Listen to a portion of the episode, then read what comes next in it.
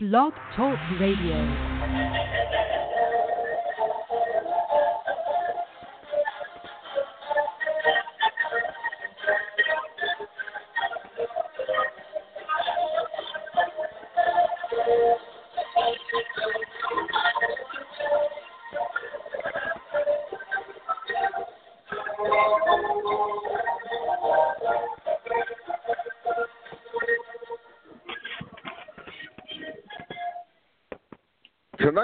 Back in time the seasons pass. when 22 men graced the rugged fields of yesterday, fighting for one more first down, one more yard gain, one final score which would bring victory after 60 minutes of battle on the gridiron. Tonight we'll explore the world of gridiron greats. Welcome to Gridiron Greats Football History and its Memorabilia on the Gridiron Greats Publishing and Broadcasting Network in conjunction with Swick Enterprises. We're live from the Wallingford, Connecticut home of Gridiron Greats Magazine. And I'm Bob Swick, publisher and editor of Gridiron Greats Magazine, and I'll be your host for the show. Gridiron Greats is the only publication in America which focuses upon the history and memorabilia of the North American football game since its inception in 1869. We cover 140 plus years of football history and memorabilia. And you can find us on the web at gridirongreatsmagazine.com. We're sponsored in part by MSB Sports Cards. Check out their website for one of the largest selections of football cards and memorabilia on the web at msbsportscards.com. And we're also sponsored in part by BST Auctions. Check out their website and their upcoming auction at bstauctions.com. It is at this time I'd like to introduce my co-host. Yes, he's back. He is a senior contributing writer to Gridiron Greats magazine, a football memorabilia historian specializing in pre-World War II items, in particular Red Grange, and also Seattle Seahawk items, in particular Steve Largent. He hails from Portland, Oregon. Mr. Joe Squires. Joe, welcome to the show this evening. Good to be back, Captain. Very good to be back. Joe, Joe I heard you um, you were uh, passing out Seattle Seahawk football cards in Australia uh, when you were down there last month. I, I heard that was the rumor. I, I was I had a few people calling me and asking me about it, and I said I couldn't confirm or deny that. But I heard you had a nice time down there. That sounds pretty good. Yeah, I'm pretty sure I would have got some odd looks handing that out. Uh, you know, footy, you know, American football. You know, anyway, but yeah, just uh, yeah, spent a month down in Australia. It's just one of those things Wow. that uh, my wife and I wanted to do, and uh, you know, we've been saving up for it, and finally, uh, finally, just decided to, you know, today is yesterday's tomorrow, and uh, pulled the trigger. So, yeah, Sounds great. Sounds great. Well, I, I- my I vacation got a- got a chance. compare to the couldn't Yeah, compare yeah, to that. exactly. We we, uh, we just went to Aruba for six days and we came home. But Australia is a very very interesting country. I know my daughter was down there for a couple of months uh, last year, uh, this year, Huh. doing some work down Yeah. there, and uh, she said it was a very very interesting country. yeah. Well, Joe, you're back. Just Welcome back. And this show today, we're uh, going to be recapping the year of 2017. And again, I just want to I want to mention to our listening audience, especially those people listening for the first time, the podcast show started in December of 2011, and we ran 48 shows from 2011 to 2014 on the old uh, Leatherheads of the Gridiron podcasting network. And I took a, a couple year break revamping the podcast, and we restarted it here in 2017 with Joe continuing to be my uh, co-host with several guest co-hosts in between uh, because of Joe's um uh, being booked for those days. But in any event, we this is our 18th podcast of the year. Next year for 2018, we'll be back stronger than ever. We're going to be uh, hopefully running 20, at least 24 podcasts, including one live one from the National in Cleveland in 2018.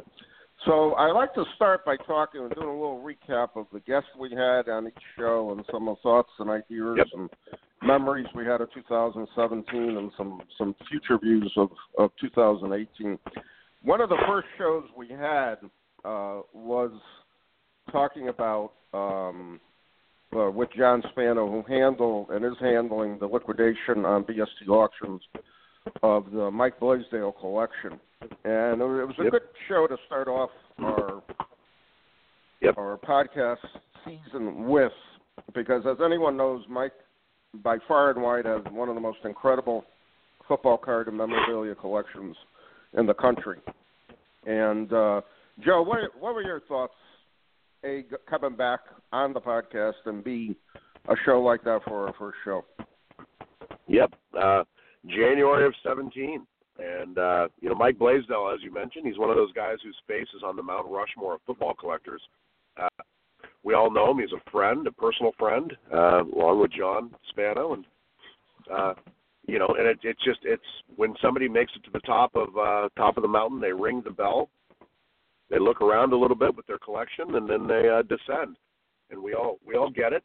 People's lives change. Uh, kids go on to college you know you retire, et cetera, and uh, at some point you become a little stir crazy with your collection, and we we we totally get it. Mike is just one of those collectors. Uh, the bit my biggest fear with him moving on from his collection is that you know all of that mass of knowledge that's up in that big misshapen noggin of his would Mhm. you know he, you know that that he would kind of disappear from the chat rooms and stuff that we're so used to seeing him on and you just you can't Mhm. recreate that knowledge. Uh, he's just he's been doing it since I was in you know eighth grade. He's been in the hobby, you know. Uh, you know, you just you can't recreate that. That was my biggest fear. Uh, you know, when when Mike told me he was, you know, going to sell a lot of his collection. Well, you know, it's it's been it's been my experience over the years that I've seen a couple big bigger nothing like Mike's collection though go on the market and the collector leaves the market, and I've somehow run into them at a show or whatever. They call out of the blue type of thing, and um, I, I agree with you. It is it is kind of scary that a collector of that magnitude Yep. with his Yep. or her knowledge actually just leaves the hobby and that's it. And I'm real happy for Mike that he is still staying active. And he still I know Yep. Mike still has a few items in his collection he's keeping. And at the same time he's still sharing the knowledge of what he has and what he knows. And again, Mike and I go back a, a long, long time, back to our SCD days back in the eighties. And uh you know, we've seen a lot of different changes in the hobby, a lot of different Yep. um, movements in the hobby, and I'm I'm very very happy Mike went out on his own terms, and I think that's an important aspect of collecting. I know of several collectors who pass unexpectedly or quickly or really never came to terms with what, what what's going to happen to the collection after I after, after Yeah. I pass. And I, I'm always happy for any collector who does it on his or her own terms. Uh, Mike did it on his terms, and, uh, and I'm pleased with that to say the least. Yeah, Mike, Mike And- assured us he came onto the show a couple couple programs later. Our, our first show back in January of 17. Uh, you know, John Spano was our first guest, and he talked about the collection and some of the things coming up in the auction. And uh, Mike was a guest later on, you know, and uh, he assured us Mhm. he's still going to be around in the hobby. We, you and I, still see him chatting on boards. Uh, he's still Yep, yep, yep. there, uh, and Yep. I've got I've got his cell phone number. If I ever had a question, I'd give him a jingle.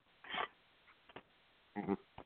And and to Yeah. me, to me, you know, it that is an important aspect that you know stay stay active somehow somewhere with the hobby type of situation, especially when your collection goes. Um, uh, yeah, I, I think it's it's uh, very very critical. The um, just as an aside, and I thought about it when we were when I was looking at the script for today. Several uh, issues back in Gridiron Greats, we had a New York Giants super collector who unexpectedly passed very, very early in life, and he uh, basically left his collection to his family. And I know the family donated some of the collection to the Giants, and um, and, and I and I you know interviewing the the family and talking about the collection, so on and so forth. I really felt bad about the whole situation because it was a you know it, it was a shock to say the least. But then again, you got people who are in the family who are non-collectors. They have no clue what to Yeah. do. You know what I mean? And I, and I I literally get that call once a month from somebody, or an email from somebody. Can you help me with, you know, with you know what I have? I don't know what it is. Blah blah blah type of situation. Wow. I donated, and it's it's tough. It's a tough situation to be involved in. Wow, I had no idea. Huh. So yeah, I mean, it, it, it is what it is. Me, I mean, again, you know, congratulations to Mike for what he accomplished in the hobby, and congratulations for a very very successful auction, spreading those items to other collectors in the in the football world, to say the least. And I was uh, uh, and I was privileged I enough. I was privileged enough to pick up a couple of items, uh, you know, off out of yes, Mike's collection. Yes, uh, you know, we're, you know, a couple Red Grange cards. Uh, some, yeah, it's just Mike had when we had him on as a guest, he talked about some of his favorite things, and you know, how rare some of them were, and it was just it gave me a lot of insight into what you know what he focused on and what he considered rare. It was just it was great. Right. Right, it was, and uh, and I I do know people like yourself and several other big collectors who, like Jeff Payne, who picked up a few items for their collections from the uh-huh. Mike Mike Blaisdell collection, and I do, I do say this: we're one hobby where we we just lack showing that uh, thread of where our items come from, and we should really start looking at, especially with football, the major collectors who've impacted the hobby, and if you do up get an item from them, they really need to be noted. Um, not so much for being number one on a you know on a graded card site or whatever, but no, actually being involved in the hobby as long as they have, so on and so forth. So um, it, it is a good. That's a good point. Uh, provenance to have for the for the collector at the same time. That's a very good point.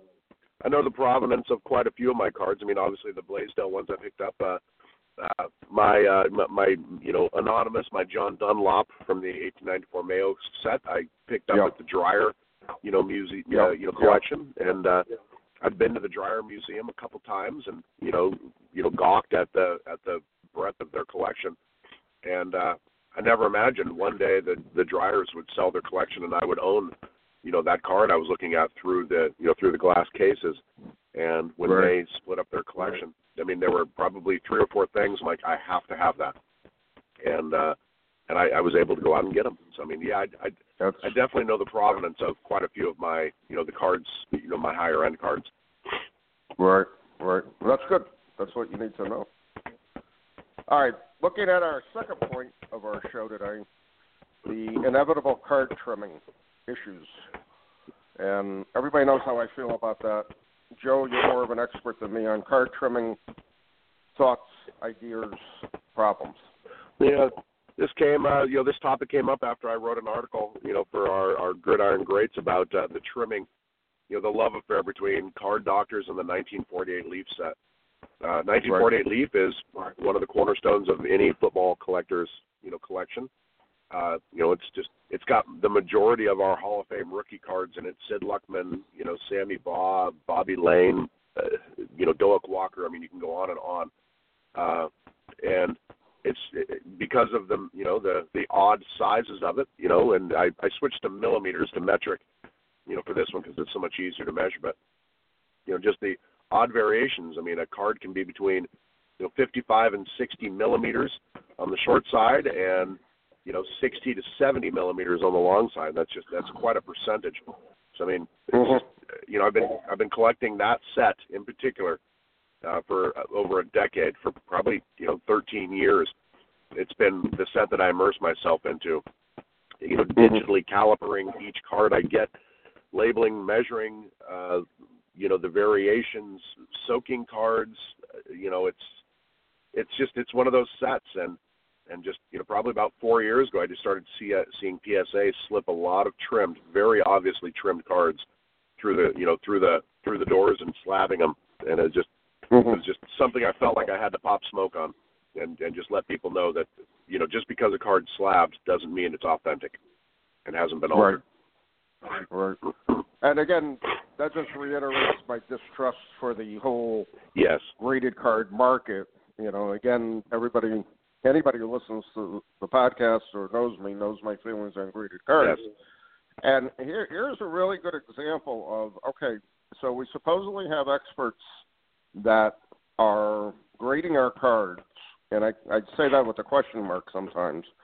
And here's a here's a here's an excellent example of a massive problem in the 48 leaf set. And is it yep. is the problem actually really being addressed? And B, how long is it going to go on for?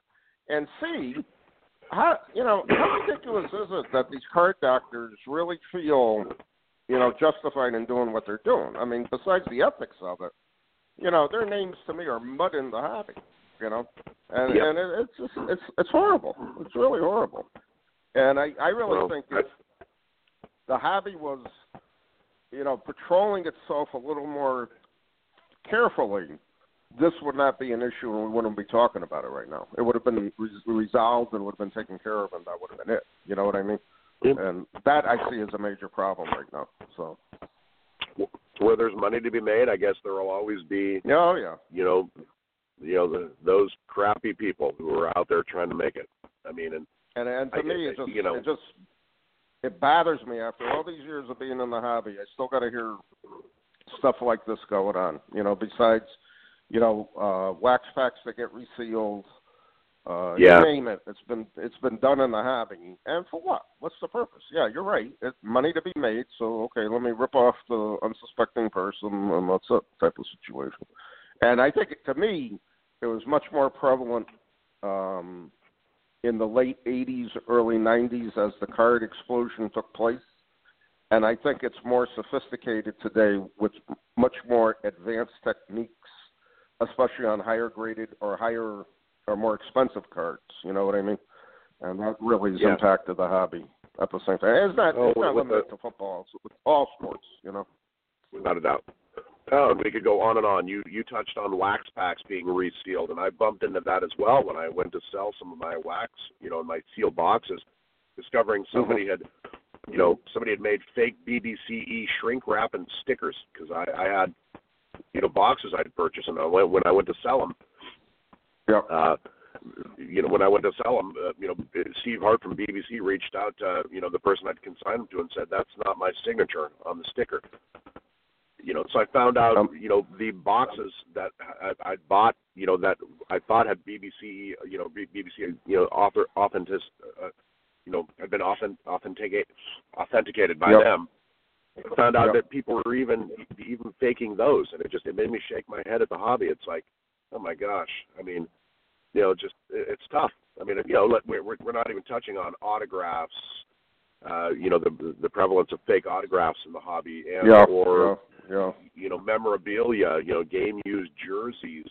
I mean, just yeah, it's I mean, uh, you know, it, yeah, it's a hobby. It's supposed to be fun, but I, I guess if you, somebody's willing to pay a thousand dollars for something, there's always somebody out there who's looking to you know be a step ahead of that. Right, right. And unfortunately, to me, the long-term impact of it is very negative for the hobby, and that's why I, I Yes. you know, in a way, I'm ha- Yes. I'm happy what happened with with the whole Mastro uh, issue.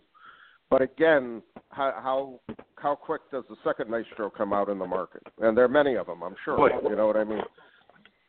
Wait. So it, Yeah, you're absolutely right. I forgot about the Mastro. Yeah, the Mastro Yep. thing. I mean, here we have. I mean, you know, we feel like that turtle that's being born that's trying to make it to the ocean, and we've got seagulls and rats trying to pick us off. And then once we make it to the ocean, there's even more stuff, you know, out there. I mean, that's why one out of a hundred turtles live, I guess. But I mean, here we are. Yep, yep. I mean, even if something is authentic and not trimmed and slabbed, now we've got you know we've got Mastro shilling us up while we're bidding it. I mean, it's just it's just you know one hurdle, one blockade after another. You know this poor hobby. know, It just it boils down to as as cheesy as that Joe Orlando shtick is. You know, you know, you know, uh, you know, never get cheated. I mean, you know, educate yourself. Be if you're going to uh, collect something, educate yourself in it. You know, just uh, you know that's why listening to a podcast like this is important. Being on on chat rooms, chat boards, and not being afraid to ask questions, and Yep. and uh, yeah, going to a national and asking people, all important. Yep. Exactly. All right, moving on to a couple other topics. Two guests that we had. We'll start first with uh, the very, very incredible collection of photos of Jeff Drum, who we talked about. Yeah. And then right after that, Michael Steele, who's a big uh, New, uh, Boston New England Patriot program collector. We'll start with Jeff Yeah, and his collection. He was featured as a super collector on our issue Yep. number 48, and um, incredible collection of photos. Yeah. Yeah. I mean, it, it, it's it's hard, you know. Pho- photos. I don't collect a lot of photos except old vintage, you know, Grange and Thorpe photos. But uh, yeah, he was he was a great guest. He was fun and, and just classy. I love the guests you come up with. and uh, percent of the guests that Bob's, you know, that, that are on the show are, are Bob reaching out to people. You know, it's like if Johnny Carson calls exactly. you, it's like, well, of course I'll, of course I'll be on the show. I mean, you don't say no to the to the ambassador of football, Bob Swick. well, you know what's, what's interesting with photos, and I've always said this. There's been a lot of reprints of photos over the years, and there's uh, Yes. again going Yes. back to our, our previous topic. I've only collected, and I don't have a lot. I have a lot of team photos in my collection, but I also have a handful of uh, the old UPI and AP wire photos, which are pretty Yep, cool. yep. Especially if you can actually Yeah. find them with the uh, backing on the back where the uh, they have the blurb of what the the photo was um, listed as in the newspaper. And those are pretty neat to collect. I have always enjoyed those. But again, those are tougher and tougher to find. And again, you got to make sure what you're buying is actually, uh, you know, a real, uh, a real photo to say the least. The uh, Yeah. The other area that I've always loved is programs, and I, obviously Michael Steele Yeah. was a great collector to interview with his uh, Patriots program collection. And again, I got to reiterate for the hundredth time on the show. Uh, back in the '70s, my mom would make us a couple sandwiches, um, throw a couple cans of soda in a bag, and my buddy and I would drive up to Foxborough, walk up to the gate, buy tickets, and basically sit anywhere we wanted in the stadium because it was half empty all the time. and uh, you know, we eat our sandwiches in the parking lot. And uh, again, Foxborough at that time there was one way in and one way out. You park in an old field and walk down the, you know, a couple miles to the stadium type of thing. And uh, it, it was it's it was it was a pretty interesting experience. So now the Patriots are gold, and uh, tickets are very hard to come by. Yada yada yada. It, it's an Yeah. interesting contrast, and, and it's I always I always enjoy talking to a collector who, no matter how well or how bad the season was, they continue to collect their, you know, whatever their, you know, team card set, program, yearbook, whatever it may be. They continue in good times and bad times. Yep. And with the pa- You're Patriots, right. there were a heck of a lot of bad years compared to good years over the years. So, uh, I truly, love Michael's truly story about about you know the, New England, you know the staff of New England of the Patriots reaching out to him to get some of the older programs that they had a gap in, right, and right. they offered him tickets to, uh, and, and he took him up on it. He just recently posted, uh, you know, posted up a story about visiting a sideline uh, with Right, press, right, you know, uh, right. with, with with a press pass, visiting the sideline of a game that the Patriots invited him to for giving Yep. them copies of the program so that they could display. And it just, uh, Yep, yep. uh, you know, you know, as a Seahawk fan, I'm not a, you know, I shouldn't like the Patriots, but I don't know. I mean, Deflate Gate, uh, Spygate, all that crap aside, uh, I think the Patriots are a classy organization, and I've I've always liked them. Oh, yeah. I mean, yeah. does Bill Belichick cheat? Sure, he does. If you're, if you're not if you're not cheating, you're not trying. I, I think a famous Packer uh, coach said that. So Yeah, they are. They're a very they're a very upscale organization for their fans. They take care of their fans. I've always felt that when Kraft took over the team was probably the best thing that ever happened to him. At the same Without a doubt, time, obviously. I, I I think that that was uh, that was excellent on their part.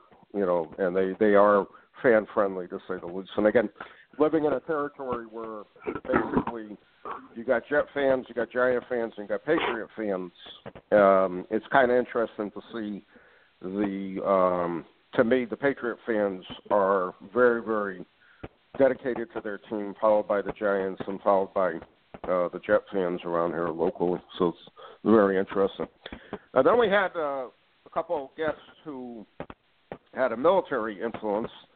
Uh, Dan Absolutely. Elsas uh, with his Chic Harley Ohio State collection, and then Scotty Otten, who uh, and I, I want to give a shout out to Scotty. He's currently in Iraq on a tour.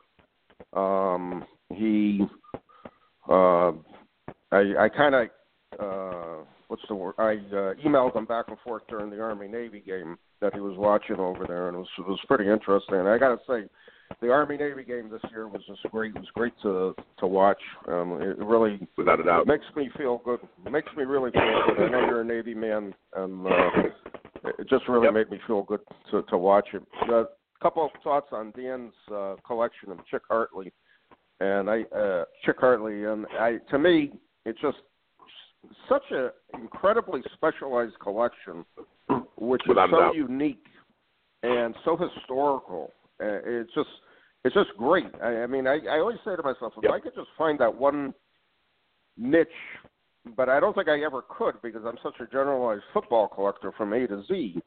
But in his case, he just he just embraced it, and he's just got an incredible collection uh, of his items, Yeah. to say the least. Yeah. So obviously I've obviously I've got my Steve Largent. It's almost comical, you know, how synonymous my name is with that, you know, with Steve Largent. Uh, I mean, you know, uh, yeah, and just and just to meet another collector like Dan Elsass, who you know is focused on Chic Harley and Ohio.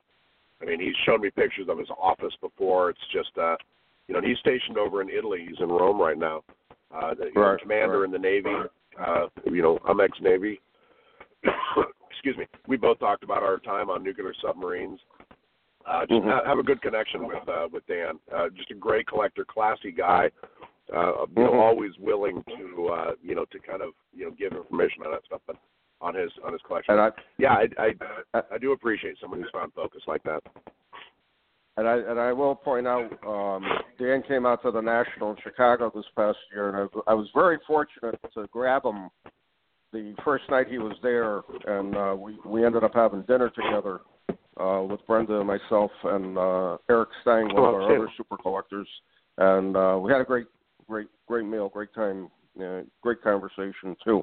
Scotty, uh, incredible Army Navy collection to say the least Yeah, and I'm I'm, Yeah, I'm so happy. I was able to hook, hook up with him and um, and talk to him about it. And again, like he said, once he's back in the states, he'll be contributing a little more back to Gridiron Greats magazine. But his collection is just just beyond Yeah. belief, and some, something I always enjoyed.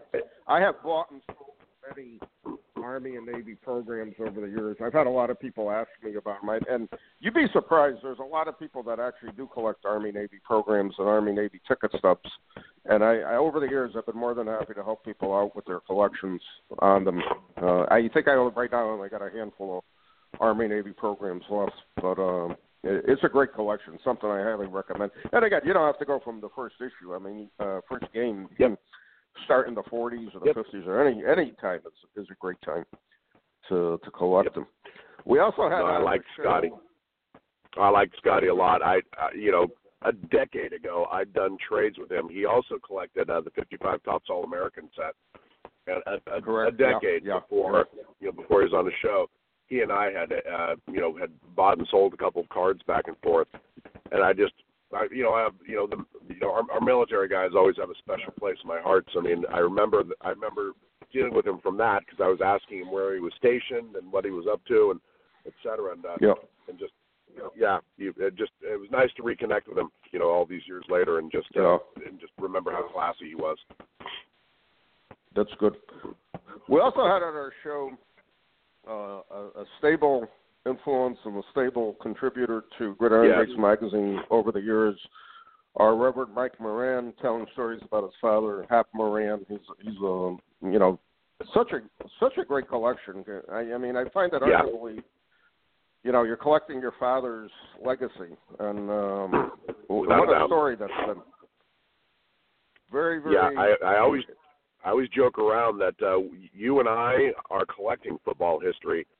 Rev is football history. His family is football Right. history. I mean, I I don't know of any other collectors whose father played, you know, in that era of football. I mean, it's just and it's Right. I mean, we're you know, it, it's it's walking, talking football history to speak to speak to to Rev, and I just and I always appreciate it, I always love it.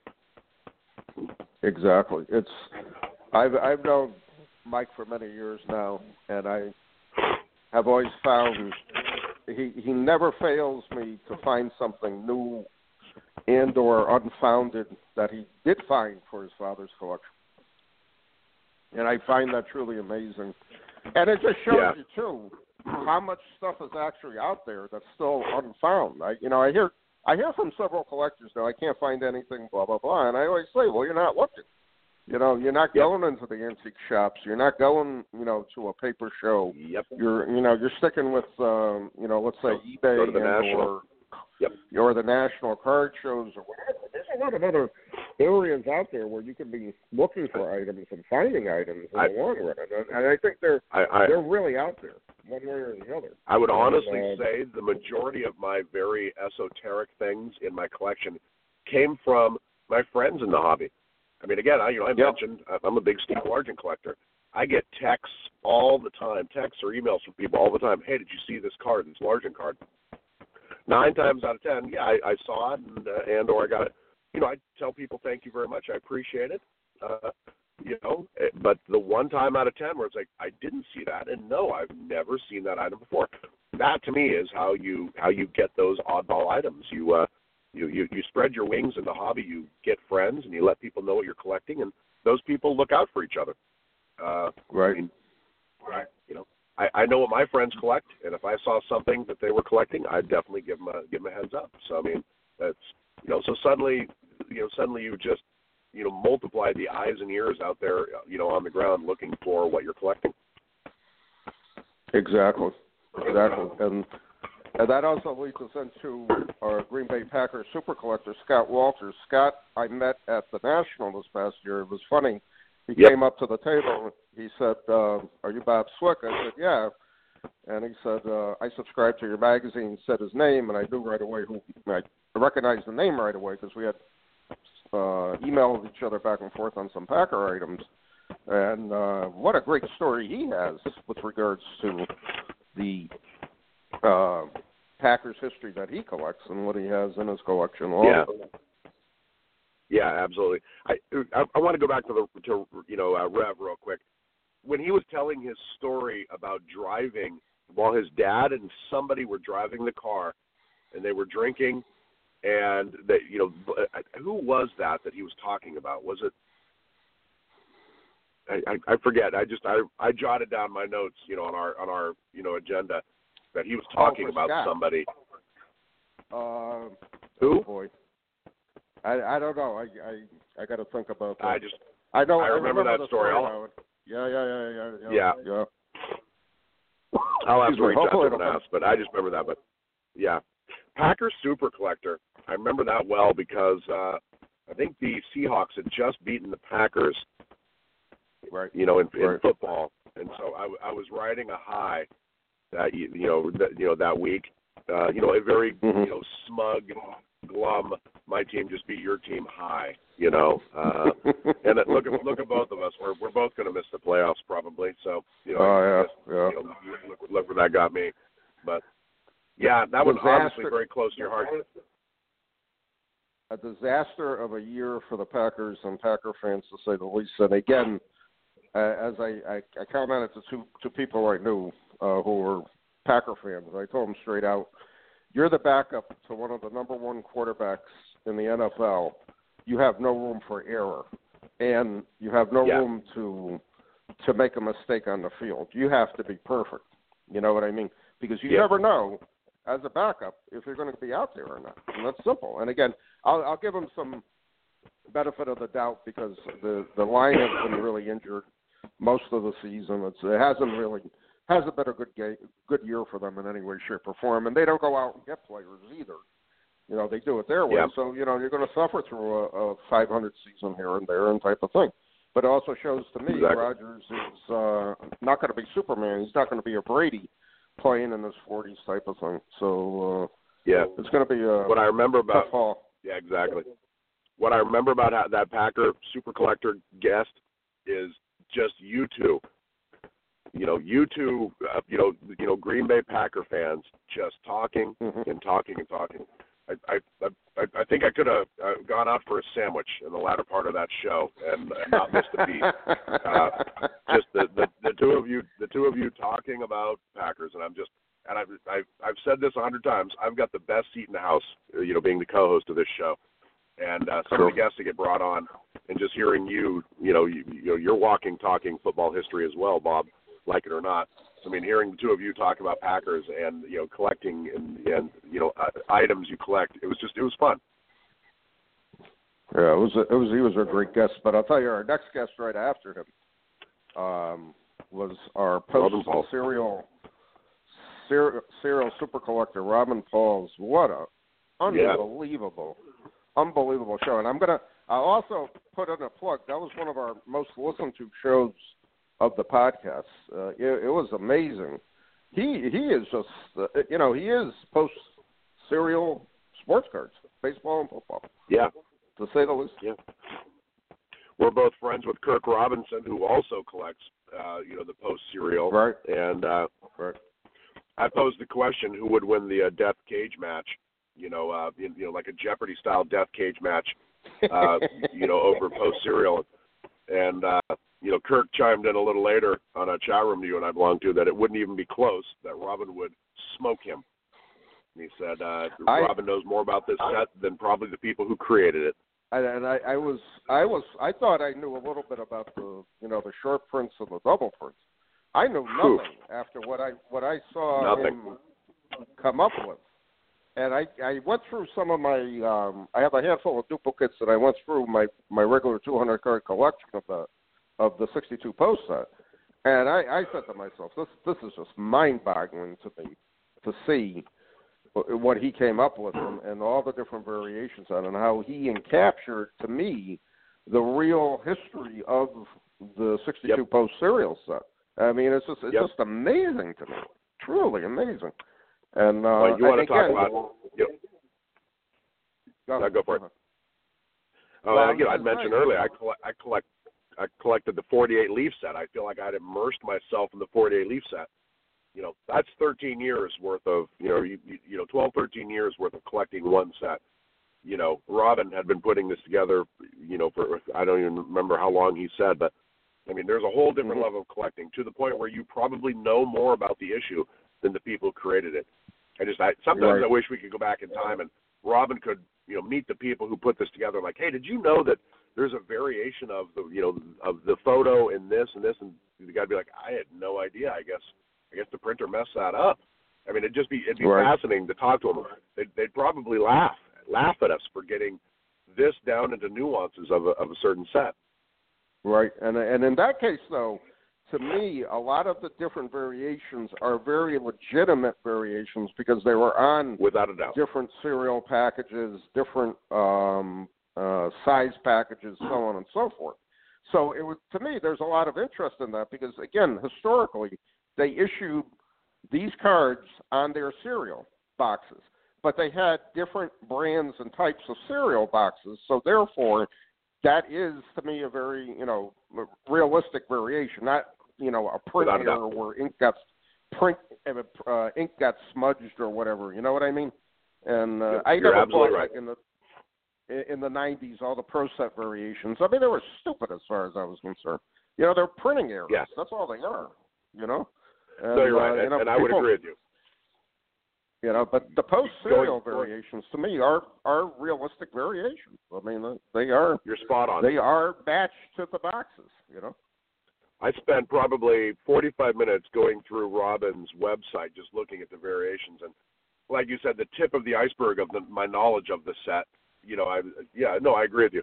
You know, you go back, I go back to the Leaf set because it's the one I know, and you're right. A lot of a lot of the variations, quote unquote, in that set are printing errors. It's you know, maroon jersey versus red jersey on Grange. You know, white white uh, white between the knees versus black between the knees. Uh, Right. you know, I mean, a, a lot of these are print errors. Brown helmet versus tan helmet, and I'm pretty sure if we brought these variations to the printers, they'd say, uh, okay, well, we ran a bunch of sheets with this ink, and then we got another batch of ink in, and we just poured it in, and all right, so I guess that one was a little bit lighter, and it came back with a tan helmet, brown helmet. Really, you know, Right. move, move out of your parents' basements, and you know, and, and get a life.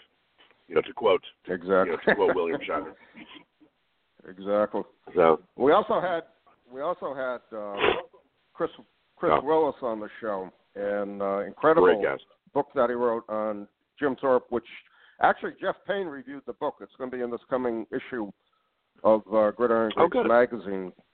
Chris is um, good friend of GG. Uh, known Chris for many years. Chris actually wrote for my old uh, Football Times newsletter back in the '90s when he was a grad student, and um, I, he he's just got an, an amazing ability to capture very very interesting facts about something, especially obviously Yeah. dealing with football, and writing a book on it, which was, was truly amazing. Yep. Boy, and talk about the resume to back it up.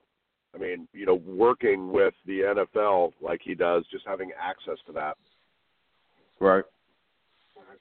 I mean, just truly. Yeah. I mean, he, he immersed. He in has history. a dream. He has a dream job too. For for anybody who doesn't know, he works. He's the head of the NFL. Uh, he's the head of the research department at NFL Films, and uh, so that's got to be amazing. I mean, that would be my kind of Yeah. job. So I would walk access to the material every day, like you said. Yeah, access to you know, Chris has access to material. He's immersed in it. He's part of it. I Right. mean, you know, how how how could you not, you know, just you know, eventually start writing books, you know, and following up on this.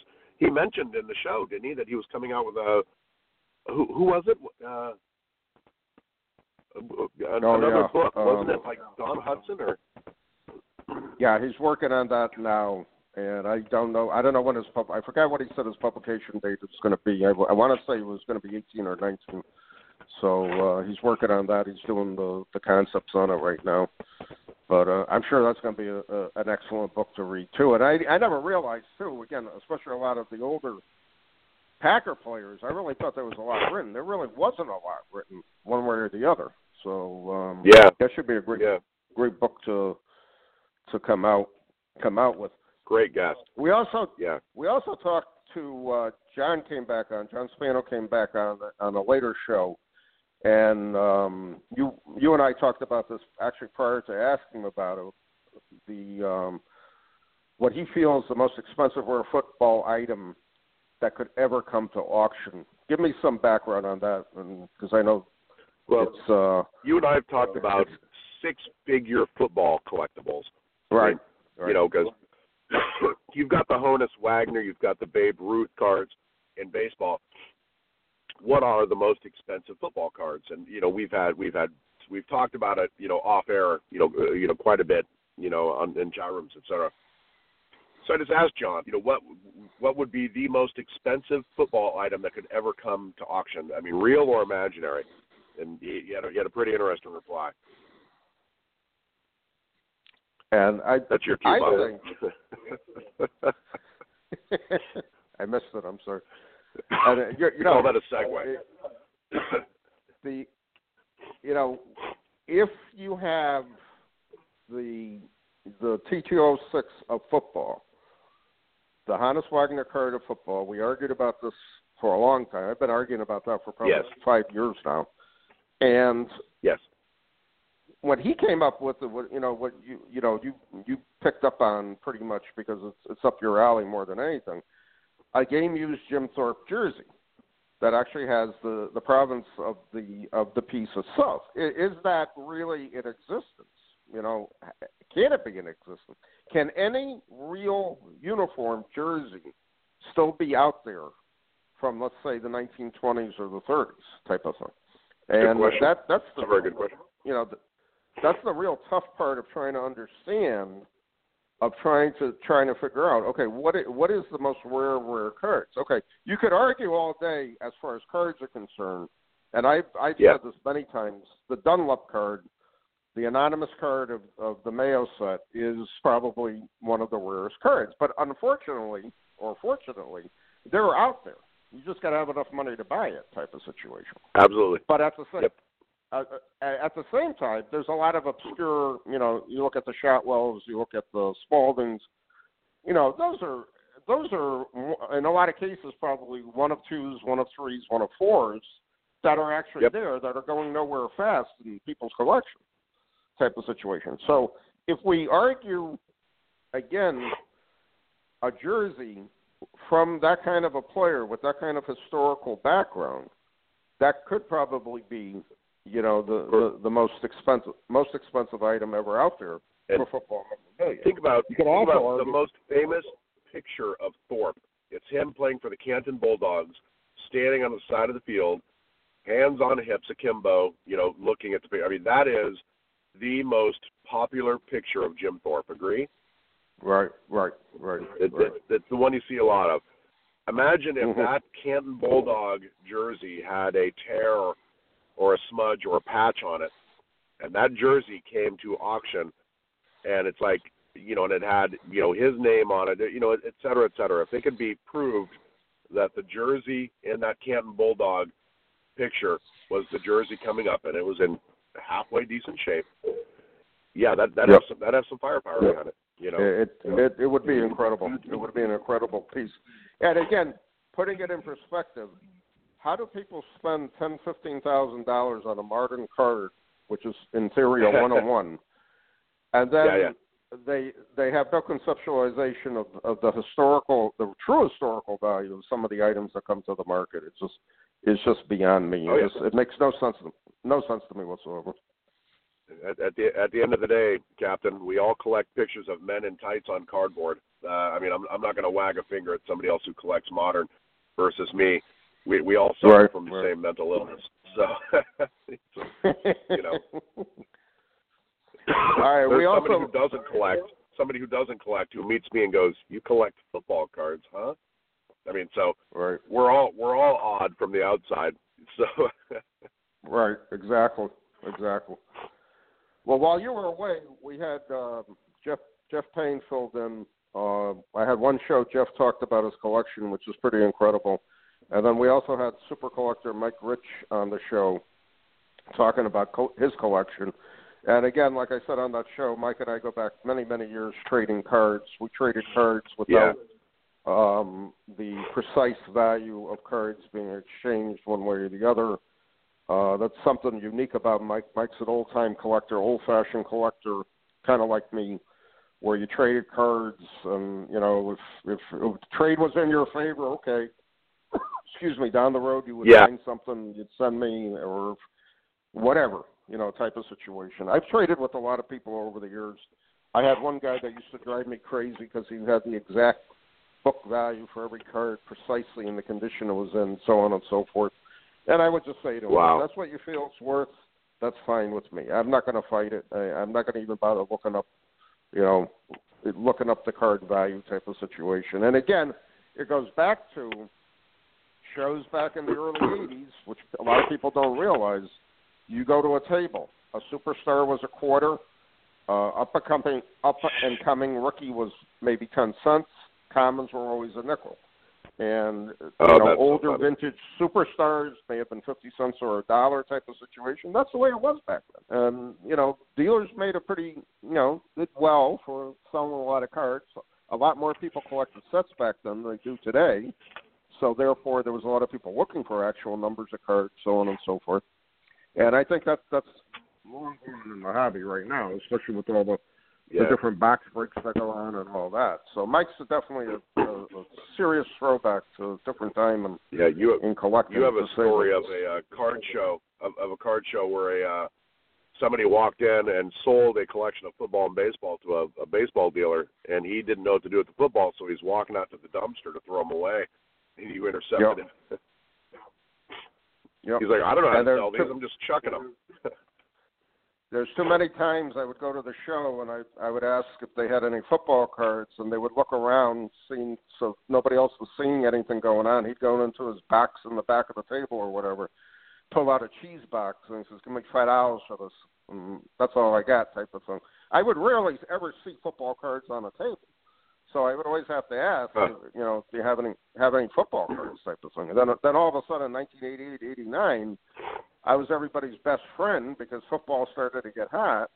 And uh, oh, oh, okay, uh, I could use some 1950s cards. Can you give me a deal on them, like a nickel a card or whatever type of thing? And uh, it, it, I, I just found great irony in the whole market at that time, seeing what happened. Yeah. But in the good old days, good old days that I, I, you know, went to shows, it was tough to find football cards to say the least. So, and it was also Speak- equally tough for anybody who collected hockey or basketball cards because they they just weren't there. Yeah, Baseball totally. was the king, and you know, and that was it type of situation. Still is, yeah. All right, Still is.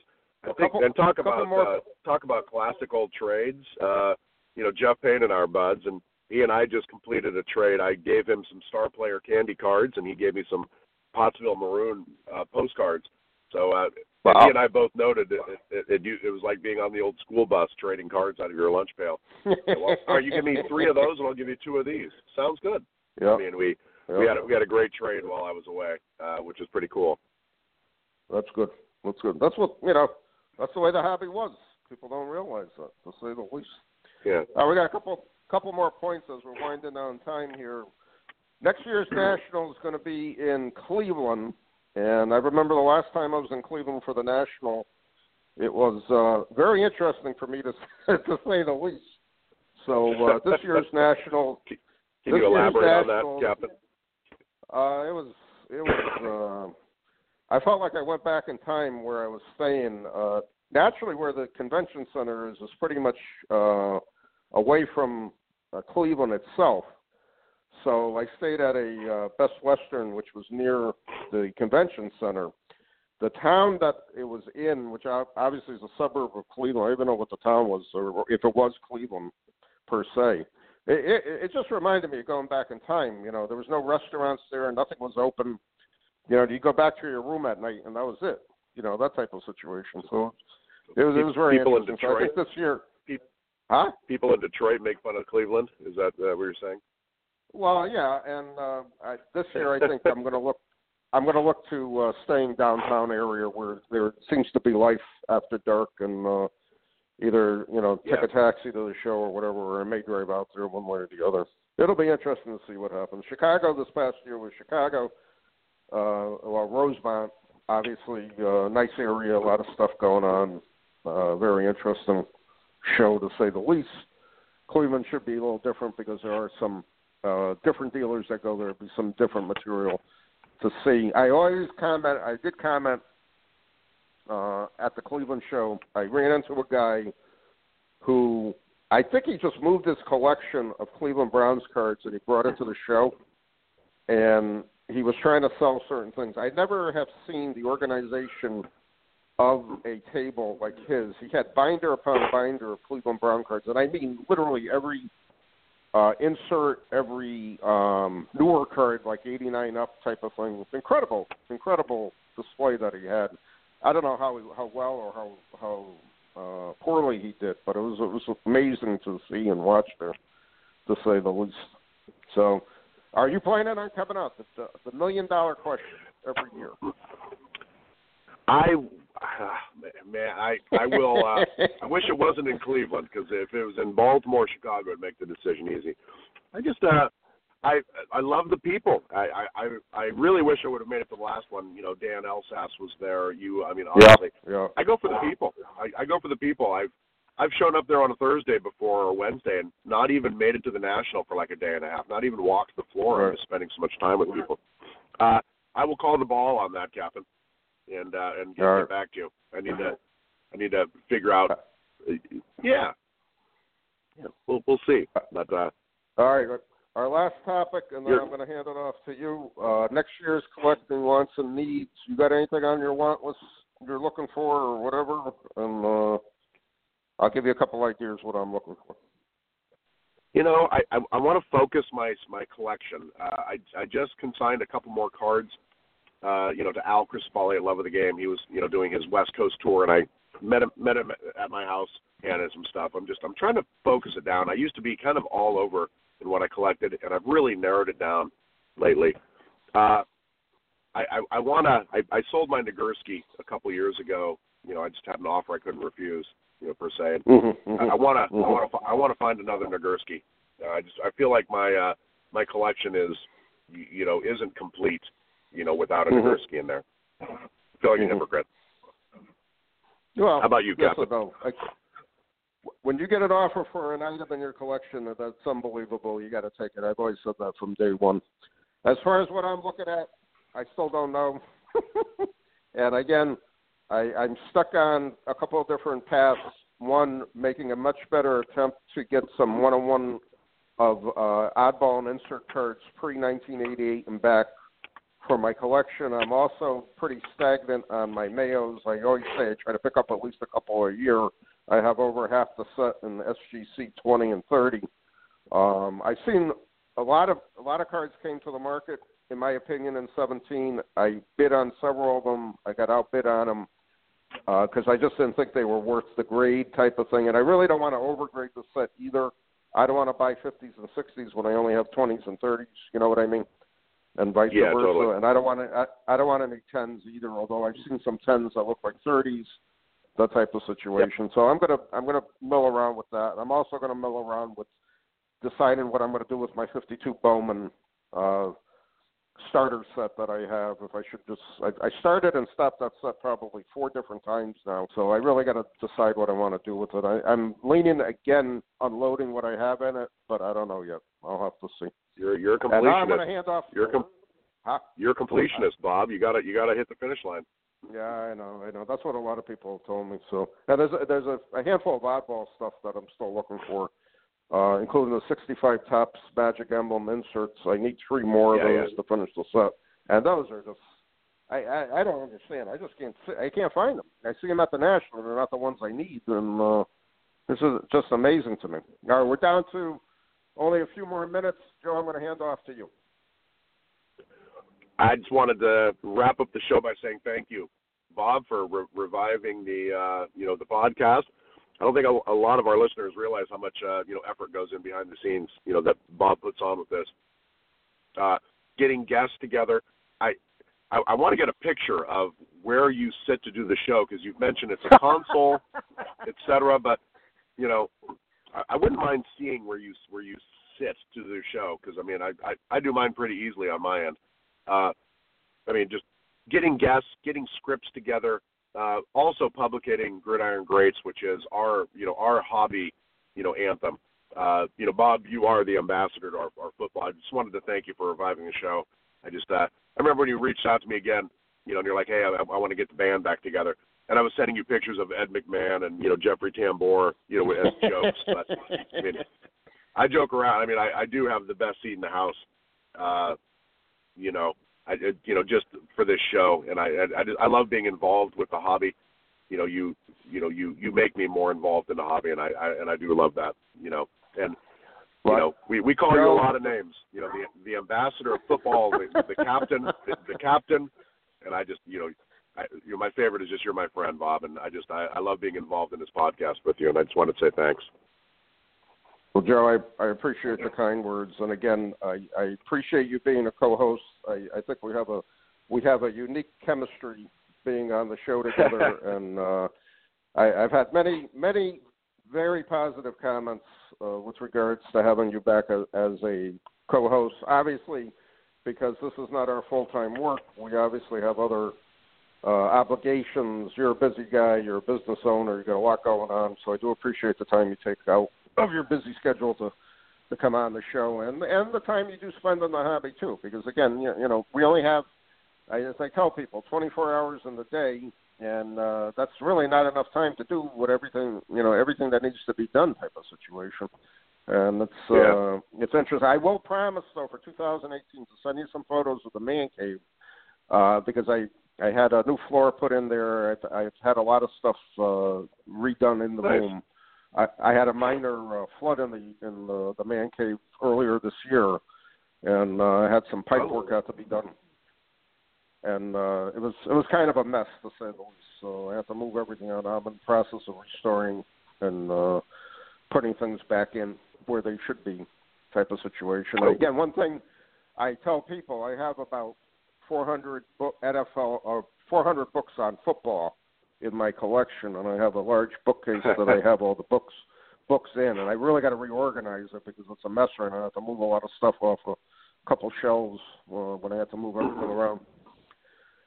But I will promise that, and again, I want to wrap up by saying thanks for listening. We're sponsored in part by MSB Sports Cards. Check out their website, msbsportscards.com, and BSC Auctions. Check out their website, bscauctions.com, for their latest and upcoming auctions. Joe, we'll be talking in 2018, and I want to thank all our listeners Merry for New Year, listening. Ken. We'll be back. Happy New Year, Joe, and Happy New Year from football history and memorabilia. Take care.